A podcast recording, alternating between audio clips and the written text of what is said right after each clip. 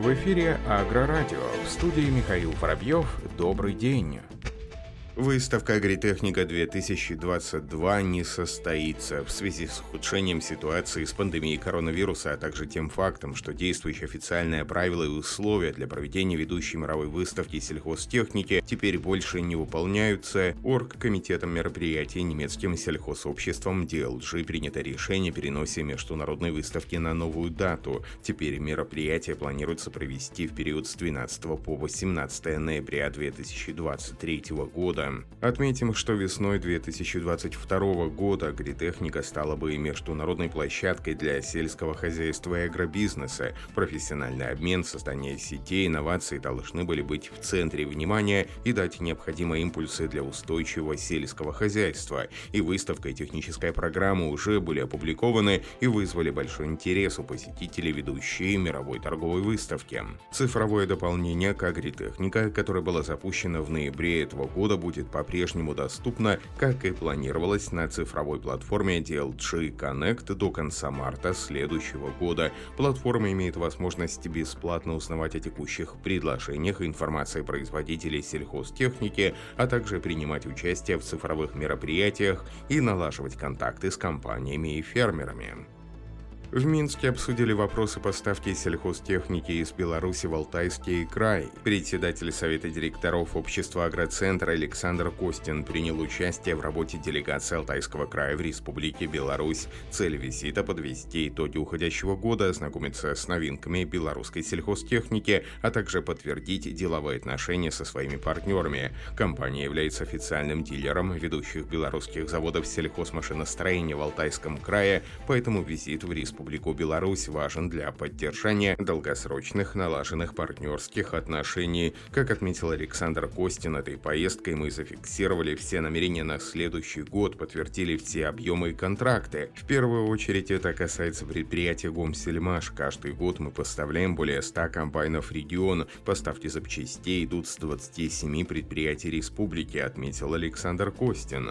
Благодаря сотрудничеству агроцентр в уходящем году реализовал 127 7 комбайнов на территории края. На следующий год прогнозируется прирост реализации не менее 10%. Александр Костин отметил, что все поставки идут планомерно, и белорусская техника с каждым годом завоевывает все больше позиций на алтайском рынке. Компания Shell построит новый завод по производству биотоплива в Сингапуре. Бренд планирует достичь цели по сокращению вдвое выбросов к 2030 году. По информации СМИ, мощность нового предприятия составит около 550 тысяч тонн биотоплива в год. Завод сможет производить и дизель из кулинарных масел и животных жиров, а затем конечный продукт может быть использован для автомобильного транспорта, сельхозтехники или авиации. Shell стремится начать производить производить около 2 миллионов тонн экологически чистого авиационного топлива к 2025 году и перерабатывать 1 миллион тонн пластиковых отходов во всем мире. Компания также изучает региональные центры улавливания и хранения углерода и планирует работать с рядом клиентов, в том числе в энергетическом секторе. Shell также построит установку, которая улучшит качество пиролизного масла, жидкости, получаемой из трудноперерабатываемых пластиковых отходов.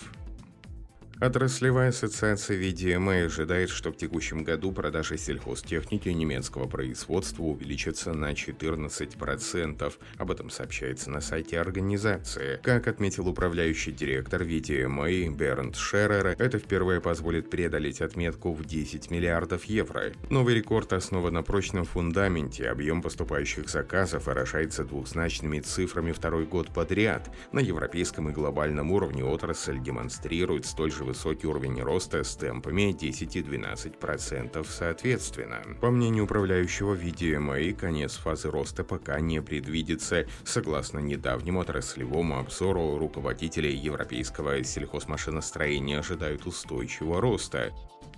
Компания Amazon представила новую систему прямого впрыска Direct Inject, быструю, гибкую и соответствующую потребности дополнительной дозировки СЗР. Новинка уже получила серебряную медаль конкурса инноваций Innovation Award Агритехника в рамках выставки Агритехника 2022, которая, как мы напоминаем, перенеслась на 2023 год. Отметим, что системы прямого впрыска в качестве типичных модернизационных решений пока не получили на практике большого большого распространения из-за различных недостатков. Причина часто кроется в расположенном впереди контейнере, который подает концентрированные пестициды на большие расстояния в центральной точке жидкостного контура опрыскивателя. В результате новой смеси требуется пройти длинные трубопроводы, прежде чем она окажется у форсунок. Поэтому принятое на практике регулируемое через ISOBUS посекционное опрыскивание становится почти невозможным. Опрыскиватель Direct Inject решает конфликт между повышением гибкости внесения СЗР и экономически выгодным ростом размеров полевых опрыскивателей. Гибкая добавка как жидких, так и гранулированных химикатов в предлагаемой системе позволяет быстро реагировать на конкретную ситуацию в поле. Еще одним плюсом является сокращение числа проходов по полю, что экономит горючее и рабочее время. Неиспользованные средства защиты растений отправляются в оригинальную тару, таким образом нет необходимости знать общую потребность в данном средстве средстве перед внесением и не нужно беспокоиться относительно утилизации остатков. Таким образом, прямое впрыскивание Direct Inject закладывает основу для еще более точной защиты растений при минимальном расходе ресурсов.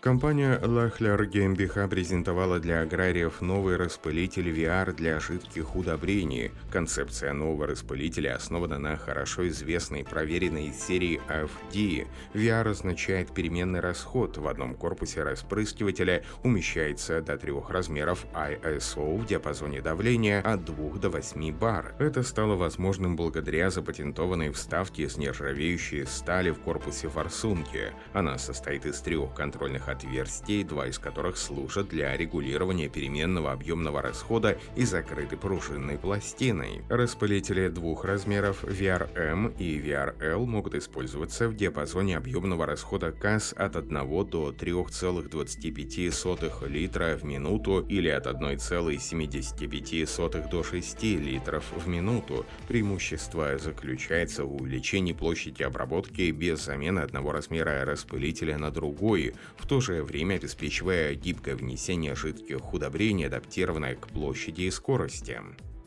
На территории НИТИ имени Снегирева холдинга «Технодинамика» госкорпорация «Ростех» установила необычную инсталляцию «Плуг Русич 8 на 40 в камуфляжной окраске». Открытие монумента приурочено к пятилетию с момента запуска проекта «Русич». Новый арт-объект с впечатляющими габаритами 7,5 на 2,5 метра стал популярным местом среди сотрудников и гостей предприятия. Данную модель плуга можно считать знаковой для НИТИ. Именно она участвует участвовала в первых презентациях сельхозтехники, которую завод начал выпускать в рамках программы диверсификации производства в 2016 году. Инсталляция представляет собой рабочую машину с полной комплектацией, которая имеет и свою собственную трудовую историю. Как отмечается, это единственный в России в своем роде арт-объект в виде лемешного плуга, который символизирует традиционную технологию почвообработки и издревле применявшуюся на Руси. На этом все. Оставайтесь с нами на глав Бахаре.